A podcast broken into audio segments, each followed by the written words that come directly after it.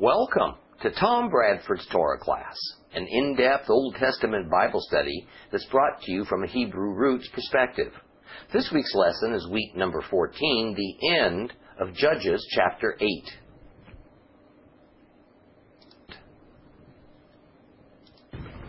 You know, we've entered a uh, fascinating and most relevant section of Judges that begins with our study of Gideon and then moves on to the aftermath of his era as a judge when one of his sons assumes a leadership position. And the lessons contained herein prove that while on the one hand we must always understand the meaning of the Bible within the context of its time and culture, on the other hand we must also see that God sets down immutable patterns that make human behavior predictable unchanging. Human history is invariably cyclical and repetitive. Like a clock, mankind progresses in a very foreseeable way that moves step by step from one stage to the next. But you know something?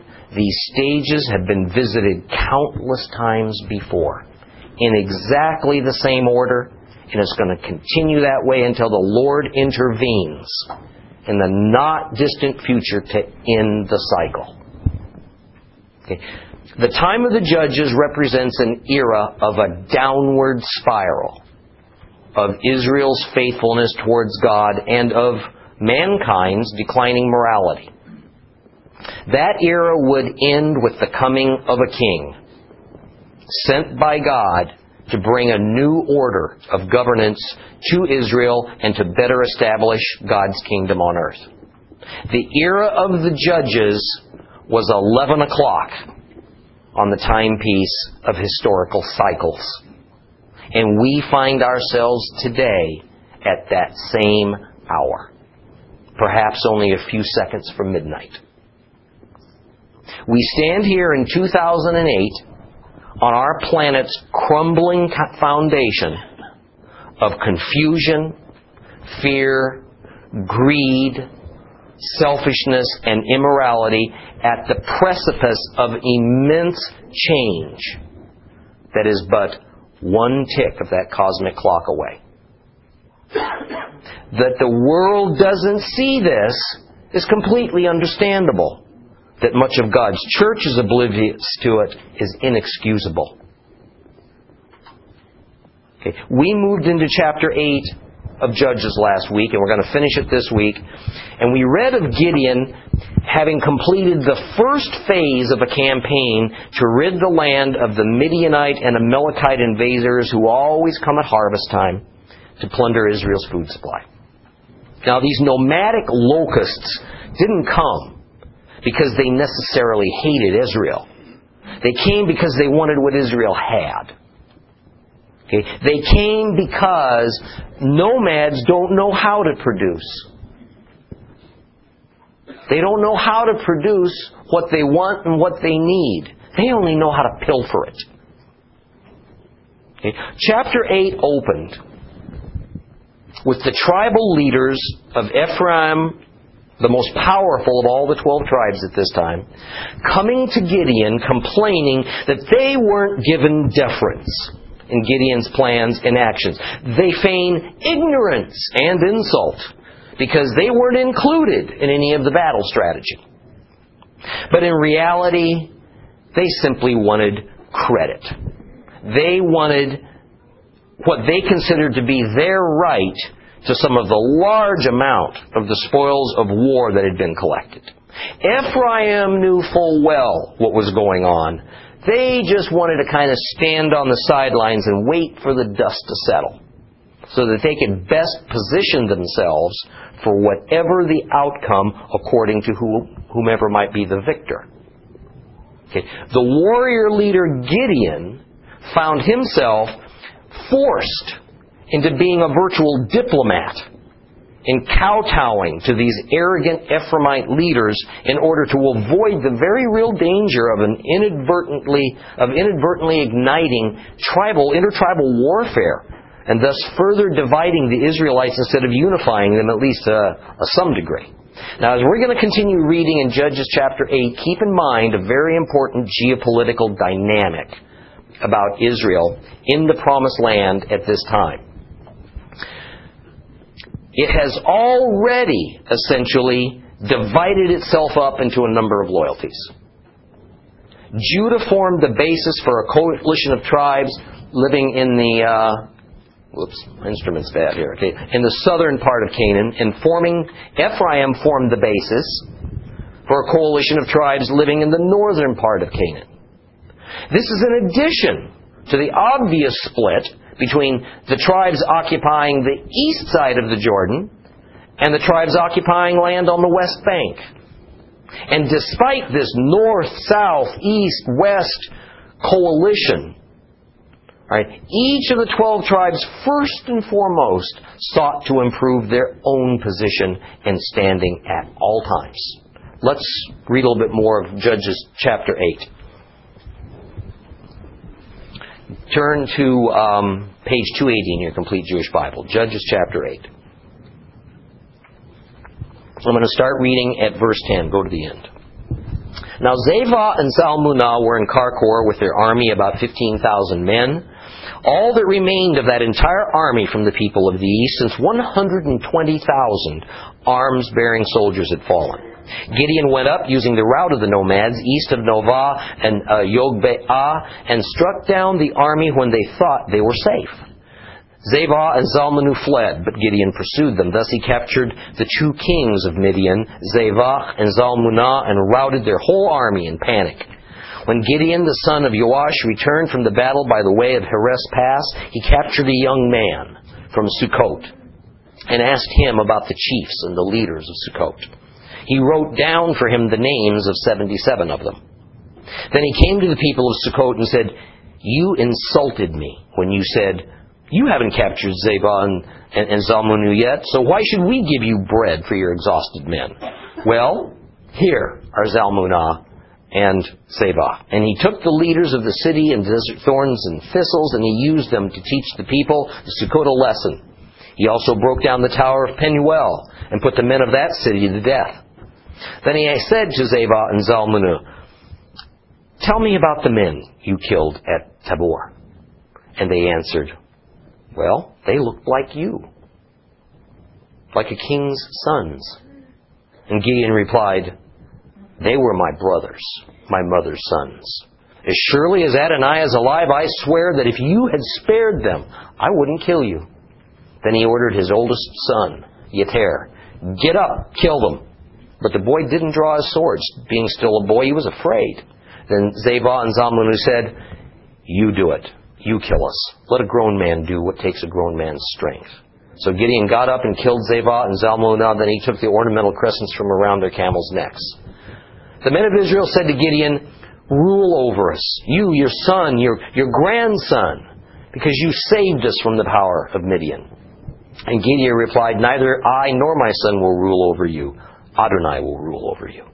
Then he added, But I have this request to make of you, that each of you would give me the earrings from the booty you have taken. For the enemy soldiers had worn gold earrings like all the other tribes descended from Ishmael. And they replied, We're glad to give them to you. So they spread out a robe, and each man threw in the earrings from his booty. The gold earrings he requested weighed more than 42 pounds, and this doesn't even include the crescents, pendants, purple cloth worn by the kings of Midian, and the chains from around their camels' necks. Now, out of all these things, Gideon made a ritual vest, which he located in his city Ophrah. But all Israel turned it into an idol there and it thus became a snare to Gideon and his family. Now, this is how Midian was defeated by Israel so that they ceased to be a threat. The land had rest 40 years during the lifetime of Gideon. Yerubbaal, the son of Joash, returned to his home and stayed there. Gideon became the father of 70 sons because he had many wives. He also had a concubine in Shechem, and she too bore him a son, whom he called Abimelech. Gideon, the son of Joash, died at a ripe old age and was buried in the tomb of his father Joash in Ophrah of the Abiezri. But as soon as Gideon was dead, the people of Israel again went astray after the Baals and made Baal Berith their god. They forgot Adonai their God, who had saved them from the power of all their enemies on every side. And they showed no kindness towards the family of Jerubbaal, that is Gideon, to repay them for all the good he had done for Israel. Gideon and his 300 men were in hot pursuit. It's the remnant of the Midianite, Amalekite band of marauders that when he finally caught up to them at a place called Karkor. Now we need to get our bearings and remember that Gideon was now operating on the east side of the Jordan River. There remained 15,000 enemy soldiers, still a sizable number for a mere 300 Israelite troops to take on. But Gideon and his men were properly confident that with Yehovah on their side, the outcome was already decided. And their rout of the 135,000 in the valley of Jezreel made what was about to come seem like certain victory to them. Okay. The nomads were apparently completely unprepared for Gideon's band of brothers to follow them into what must they must have considered a safe zone.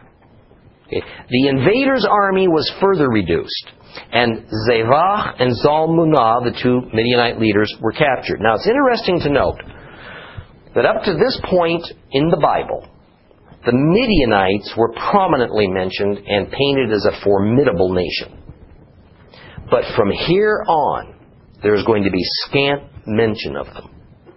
Okay? It, it, it seems that Gideon's determination to end the Midianite threat once and for all really had its desired effect. Now, beginning in verse 13, we find out why Gideon delayed executing Zevach and Zalmunna. He wanted to use them as an object lesson for his eldest son. And he wanted to demonstrate to the people of the villages of Sukkot and Penuel that they never should have doubted him. So he takes these two Midianite leaders with him on his way back home. He stops at Sukkot to carry out the vengeance that he had promised he would when the townspeople refused to offer the customary and expected hospitality and rest for his 300 men. Now remember, by the way, the residents of Sukkot and Penuel were brother Hebrews. These weren't pagans. So just as he had promised some days earlier, he used thorns and thistles to tear the flesh from their bodies. He then went on to Penuel and knocked down their watchtower. Why such a harsh reaction to all this by Gideon? Well, the decision of the people of Sukkot and Penuel in refusing to aid their fellow Israelites and, and Gideon was a great sin against God. They had refused to help a servant of Yahweh who had been anointed as their shofet to carry out this holy war that the Lord had assigned Gideon to fight. Rather than fulfill both the letter and the spirit of the promise made to Moses nearly 200 years earlier to always stand with their brethren who took up the challenge of entering the promised land, led by Joshua, these members of the two and a half tribes of the Transjordan decided to look out only for themselves. They ought to have been more than willing to see the great mutual benefit of eradicating or at least diminishing Midian and Amalek. Instead, they were fearful of reprisals by these nomads if Gideon failed. They were simply not willing to believe that the same God who gave Gideon and his 300 men victory over 135,000 enemy would give Gideon victory over the remaining 15,000. Their unbelief cost them great pain, a loss of an important piece of their infrastructure, and for many of them, their mortal lives. Now, the people of Sukkot and Penuel had been given a choice by God. Stand with Israel and God, or stand with the enemy. You know, it's an amazing thing that with all the admonitions in the Bible, that to not stand with God and His people is the same as rebelling against Him. That many large Christian denominations, as well as our USA government, have chosen to behave as the citizens of Sukkot. Neutrality is simply not a legitimate option in spiritual matters. Even handedness is not an option when it comes to dealing with God's people. You can be, you cannot be an aid both to God's people and to the enemies of God's people. Only politicians and wrong minded religious leaders can plead for tolerance of the oppressors of God's chosen as a godly thing to do. Gideon was God's earthly hand of wrath against those who chose to rebel against the Lord's will. Now, before we move on to the execution of these two Midianite leaders, I want to pause to speak briefly about a couple of other vital God principles that are at play here. Recall that I've mentioned on numerous occasions that it is the Torah that develops the divine principles by which men are to live and abide if they want to be in harmony with God. What follows the Torah relies on those principles. And thus, we are going to see those principles played out in either a negative or a positive fashion in the remainder of the Bible. The punishment of the men of Sukkot and Penuel was one such demonstration of what happens when a violation of Torah principles occurs. Now let's also talk for a moment about the value of persistence. Because it's something that we're all faced with on a nearly daily basis. And believe me, we're about to be faced with it more than ever. Gideon is one of the finest examples in the Tanakh of his persistence, of persistence rather, in, in service to the Lord. Okay. Gideon had re- achieved a resounding and major victory over Midian and Amalek in the valley of Jezreel, and you know what? Most reasonable men would have stopped right there. In fact, stopping the fighting upon the majority of military objectives being attained was the hallmark of Joshua and all those Israelite leaders who followed him. As great as Joshua was and as venerated as he remains in the eyes of Holy Scripture and of the Hebrews, Joshua didn't finish the job. His task wasn't only to win the major battles, it was to fully eradicate the evil enemy. The reason that Israel is under the enormous pressure from all sides that it is today is because Joshua and those who followed him lacked persistence. The people who hate Israel and vow to wipe it off the map are the descendants of the very people who ought not even exist. They are the descendants of the people that God ordered Israel to annihilate. But they didn't. Gideon did what all the earlier and frankly most of the later leaders of Israel were supposed to do. Not stop until the holy war was complete. Therefore, Gideon followed the mere 8% of the Midianite army that remained for a distance of about 150 miles on foot in order to confront them and wipe them out. The problem of finding food for his men was ever present, and even the two Israelite cities in the Transjordan that could and should have helped him refused. How discouraging that must have been. How discouraging. But Gideon pressed on and he refused to cave in. And thus the Midianites from that time on ceased to be a problem for Israel. Now, what we find, interestingly, is that the biggest source of Gideon's discouragement wasn't the enemy. It was those who ought to have been friends and allies. His own brethren were so interested in maintaining a comfortable lifestyle, in not rocking the boat, in assuring that they suffered no inconvenience, that they preferred coexistence with the enemy rather than a tight bond with their own people and with God. The people of Sukkot and Penuel weren't even asked to go and fight with Gideon, only to help provision them and to not stand in the way. First, it was the Ephraimites who approached Gideon immediately after his great battle victory with their complaining. And they effectively hindered him from doing his job in order to suffer their self centered and egotistical demands.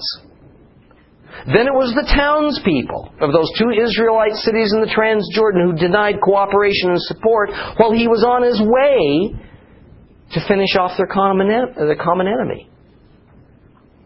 I mean, what might you or I have done in Gideon's place?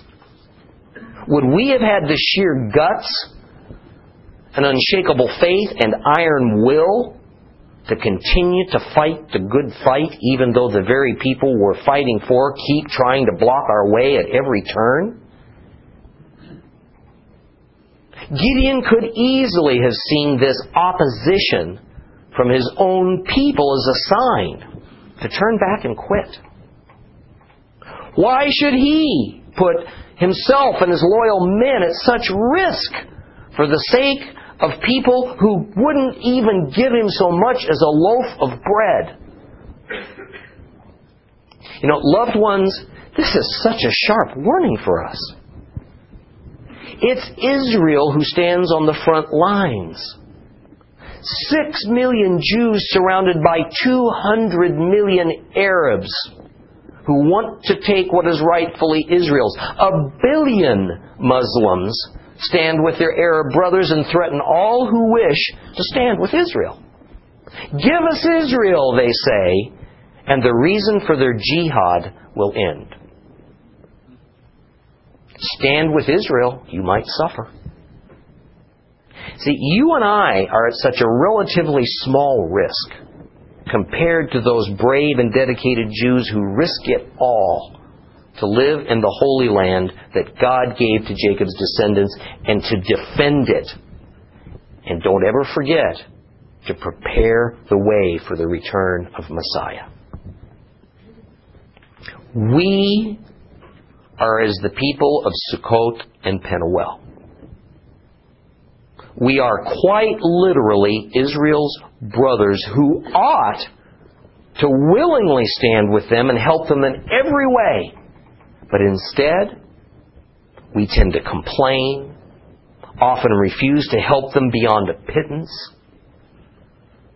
and then we carefully position ourselves so that no matter what happens to Israel, we're covered. You know, we're not being asked to strap on battle gear, pick up a rifle, and go fight for them.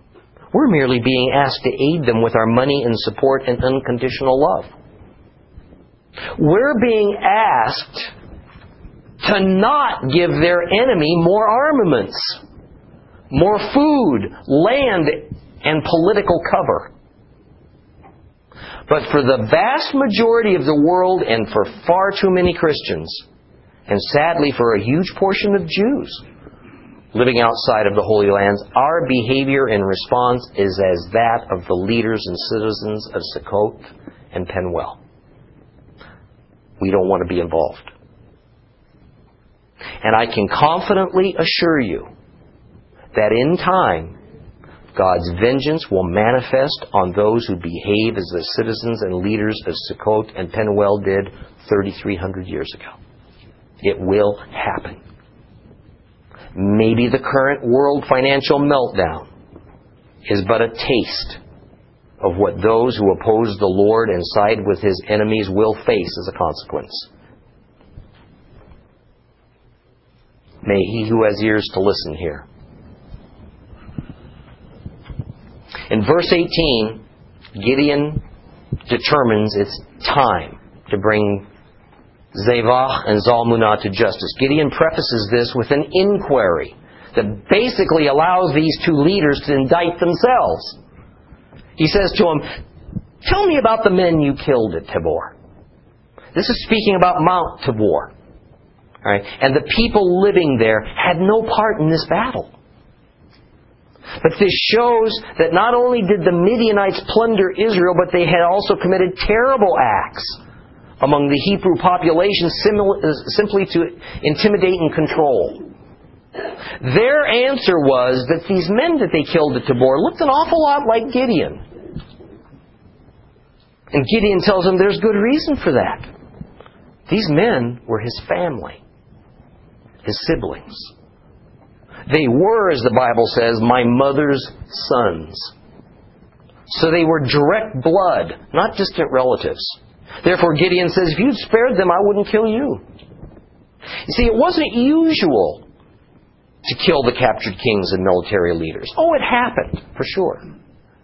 Right? But the general custom was to respect their station and allow them to live if they would submit.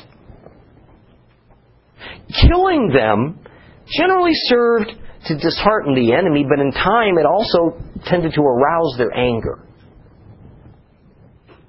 But Gideon had a duty. You see, his brothers were killed unjustly.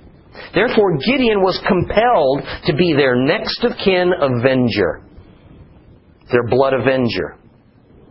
He instructed his firstborn son to execute Zebah and Zalmunna, but he, he was too intimidated to do it. Yeter was too young. Right? He wasn't at all accustomed to killing men yet. Right? And, and certainly not such fierce and hardened men as what stood before him. The two Midianite leaders, seeing that this boy was not yet physically mature and was scared witless, then made a request of Gideon You kill us. You kill us. See, these were brave warriors. They didn't fear death. But they wanted their execution to be as swift and as painless as possible. And they knew that Yeter was incapable of doing that. Gideon granted them their request. Their request. Then verse 21 says something that's very easy to just pass by and overlook. It says, Then he took the ornamental crescents from around their camels' necks. In other words, Gideon took as spoils of war these crescent shaped pendants that hung around the necks of the camels that Zebah and Zalmunna had owned and ridden. The crescent is referring to the crescent moon. Verse 24 says that the reason the enemy had crescents and certain other ornamentations on their camels and on their persons is that they were Ishmaelites, descendants of Ishmael. What prominent group of people who claim an attachment to Ishmael employs the crescent moon as their symbol? Muslims, Islam. Now, before you jump to conclusions, though, let me explain. Islam did not exist in Bible times. It didn't even exist in New Testament times. The founder of Islam, Muhammad, was born in the late 6th century. However, Islam is an odd mixture of, of Judeo Christian principles, Arab folklore, and the ancient moon god religion of the Sabaeans. The symbol of the moon god is and has always been the crescent moon. But even the Sabaean religion doesn't go back to the time of the judges. That said, the worship of the moon god goes back even further than the time of Gideon to a time before Abraham. And it was very prevalent in the city of Ur, where Abraham's father Terah made and sold god idols. In fact, during Abraham's day, it appears as though Ur was the moon god center of the region. The point is that as early as 1300 BC, the time of Gideon, the Arabs had already adopted many elements of moon god worship, and here we find it in the Bible, in the story of Gideon. You know, all the symbols that ancient tribes wore were inherently religious in nature. All of them. Okay. Moon god worship changed form until today it is realized in the Muslim religion. Even the signaling of the time of Ramadan, the most holy season for Islam, is the appearance of the crescent moon. Now, interestingly, in modern times, Islam has become somewhat embarrassed at all of its moon god heritage, and so has taken to denying it as of late. In fact, a few decades ago, some of the Muslim sects began to remove the chapters in the Koran that actually spoke directly to it. Okay? Not all that long ago, a British man wrote a book about this cover up, and he named it The Satanic Verses. The man's name is Salman Rushdie, and some of the Islamic religious leaders ordered him killed for exposing it. He's been in hiding and seclusion for years. The so called satanic verses of the Koran are verses that were removed from it to hide the direct moon god beginnings of Islam as forthrightly stated in their holy book. Okay. Of course, all of the Islamic crescent moon related symbols and rituals, the observances all timed on the appearance of the crescent moon, even the name of their god Allah, which comes from the words Al Alilah, all refers directly to the moon god. So here we have in the book of Judges moon god worshippers, sons of Ishmael, bedeviling Israel over 3,000 years ago. God full well knew that the violent and murderous intent of Muslims to rid the world of all vestiges of God's people would do nothing but increase as a result of Israel's reluctance to deal with moon god worshipping Arabs and Midianites and other Middle Eastern tribes when they first began to occupy Canaan. Do you see what I mean about the cyclical nature of history? The entire world is subject to it. The only real question before us is are we in the final cycle? Or is there another one to come? That's important to know if we can know. Because the final cycle will end with the return of Messiah. Verse 22 reveals something startling but expected. In fact, I suggested in the introduction to Joshua some weeks ago to watch for it when, when it comes. Recall I told you that the purpose for the era of the judges was to convince Israel that they must have a king to rule over them. It was God's intent that Israel has a king, but they didn't want one. You know what? They'd had enough of kings. The king of Egypt was the last king to rule over them. That hadn't worked out so well. Let me be clear. Okay? Despite the prevalent and completely misguided teaching from within Christianity that God did not want Israel to have a king, that's just not accurate.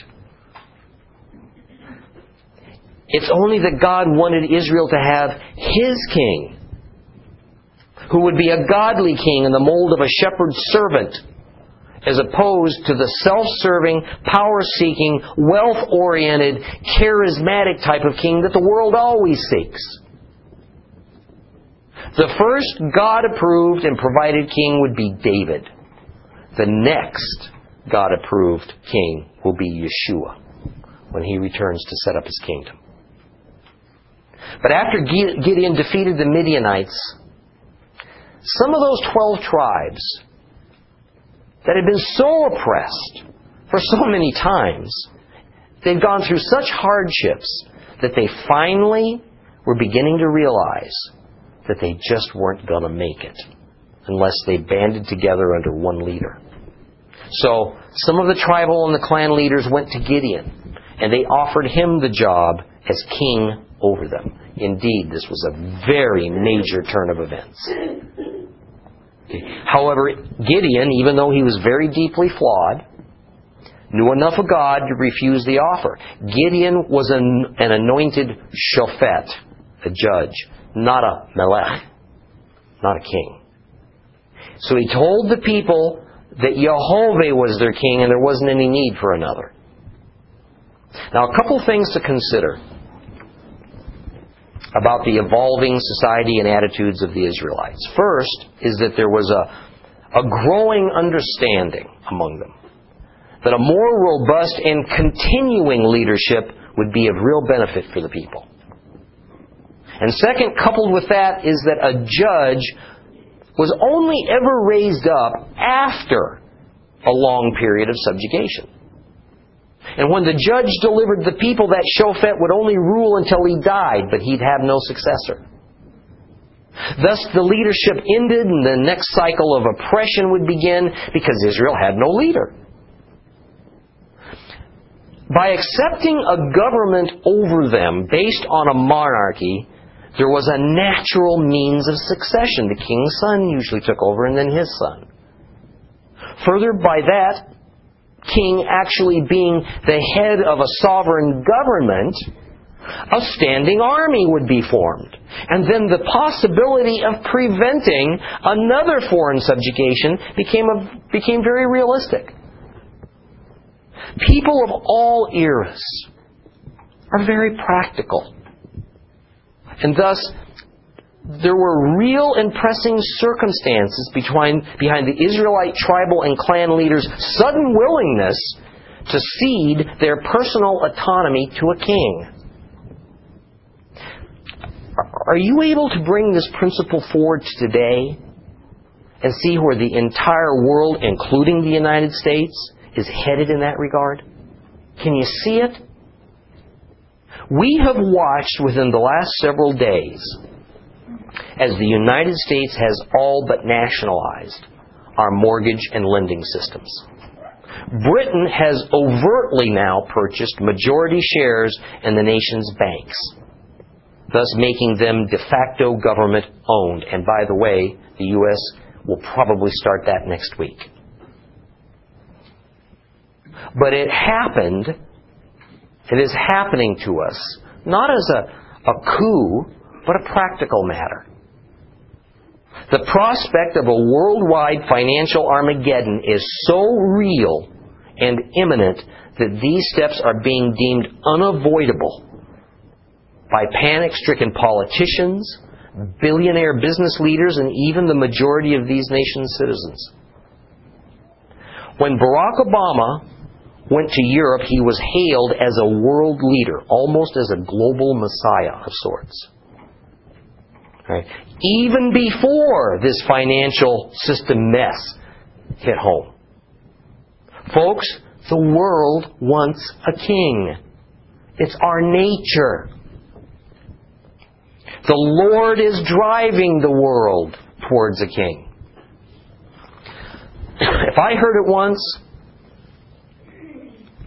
I heard it a hundred times on our financial TV channels over the past several days that there is really little choice but for us to band together and begin now to integrate our money and credit markets into one worldwide system. Because this pell mell globalization of the last several decades has so entangled the world's corporations and governments that if we don't integrate them, there is simply no way to manage fiscal and monetary policies. On October the 8th, a week ago, less than a week ago, this past week, for the first time in history, the U.S. and several other nations worked in perfect concert with their various national banking systems to lower key interest rates precisely in lockstep so that money would not flow from one nation to another in order to seek better terms. This is at least as big an event and change in direction of the whole world as when some of the leaders of Israel asked Gideon to become their first king. The world wants a king. And soon we're going to anoint one. Christians know him as the Antichrist. God wants us to have a king, but not the one we're going to choose, and the one that's going to betray us. God wants us to have His Son as our king, our perfect king. But you know, we simply won't be ready for Him, and the world will not accept Him until we've experienced the final horror of a worldwide kingdom run by an evil man of our own choosing. As much merit as Gideon showed by not accepting the position as king, there is no doubt that the trappings of being a king intrigued and ultimately seduced him. Because in verse 24 he says that while he humbly refuses the offer of kingship, he would appreciate it if they go ahead and offer him tribute. Gideon asked that all who helped to fight and who had received some of the spoils of war from the Midianites would give it to him all the gold earrings they had taken from the defeated enemy. The people complied and included also some of the crescents and pendants and even some very valuable purple cloth that was worn by kings and royalty. So while Gideon may not have been a king, he was going to certainly live like one. But then Gideon took another step that is very troubling. He may have refused to be Israel's official king, but he obviously attempted to create a new alternative to the existing priesthood by making himself equivalent to the high priest. He took much of the roughly 50 pounds of gold and made an ephod, a ritual vest worn by the high priest. He used it in his personal hometown of Ophrah. Now, I mentioned in earlier lessons that one of the reasons that Israel was constantly flirting with idolatry and then going through these cycles of apostasy and then punishment by God and oppression as part of that punishment, and then deliverance, and then restoration, and then a long period of peace, is that the priesthood was not functioning properly. It was probably due to a combination of the people paying little attention to them. The priests really had no actual civil authority over the 12 tribes. The people not giving the priesthood their tithes and offerings so that the priests had little choice but to go to work for a living. And the priesthood, frankly, losing respect over corruption. Okay? The tabernacle at this point was located in Shiloh, Shiloh. So for Gideon to make for himself a high priest ritual vest and keep it in Ophrah demonstrates just how far from any scriptural teaching Israel was operating at this time. Okay. Verse 27 says that the people looked up to that ephod of Gideon as an idol. More accurately, it says they went whoring after it. But the point is that they accepted the ephod and its wearer as the real thing. They're happy to do it. Soon it became not a tool of God, but an object to be worshipped, an idol. God had ordained one high priest only, but now Gideon, who had refused the civil role as a king, turned right around and created the spiritual religious role of high priest for himself. This sort of thing would be copied many years in the future when the Israelites of Samaria broke away from the Jerusalem based priesthood and created their own separate and independent priesthood, even built their own temple, and all this was even in operation in Jesus' day. Despite all of Gideon's foibles and delusions of grandeur, Midian was defeated, the northern tribes of Israel were delivered, Gideon settled in as the judge over that area of Canaan. And his office would last for about 40 years, and there'd be peace for that time, at least for the people in the northern part of Canaan. But to demonstrate Gideon's rather inflated view of himself, Verse 30 explains that he had 70 sons by as many wives. Hebrew tradition is there was a, a wife for every son. Having 70 wives, maybe if you even wasn't quite 70, takes a lot of wealth. Man, you agree with me on that? Amen. That's right. Do you remember much earlier Gideon had explained to God that he couldn't possibly be the Savior of Israel because his clan was the poorest tribe in Manasseh? Hmm. Having a lot of wives was also decidedly looked down upon by God and was only deemed acceptable in Hebrew society if royalty produced such a harem. Then in the following verses, the setup for the next chapter, and we're introduced to a fellow named Avimelech. This man was Gideon's son by means of a concubine from the city of Shechem. That does not mean that Avimelech was illegitimate. But it does mean that he automatically carried a lower status than, than his brothers. This chapter ends with Gideon's death. It says he lived to a ripe old age, meaning that he had received God's blessing of a full lifespan. But as soon as he died, Israel immediately started chasing after the Canaanite gods again. They went so far as to actually officially name Baal Berit, Baal of the covenant, as their god. Good leadership is always essential in God's plan. But any human leader is subject to failures. Gideon was no different. What he couldn't have known, though, is what his example would do to his family after he was gone. Avimelech means the father is king. It's a regal title. Avimelech is a title, it's not a name. In other words, this is not a formal name that this son of a concubine was given shortly after his birth. In fact, we don't really know what his name was. Okay. Rather, it was a title given to him later on in life by Gideon or somebody. Okay. Probably because, probably when his son was just an adolescent.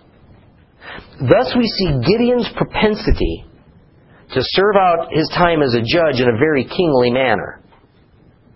Now, such a title is given to a son because the father has high aspirations for him. And we're going to see in Judges 9 that Abimelech fully embraced those aspirations. I want to end today with this note.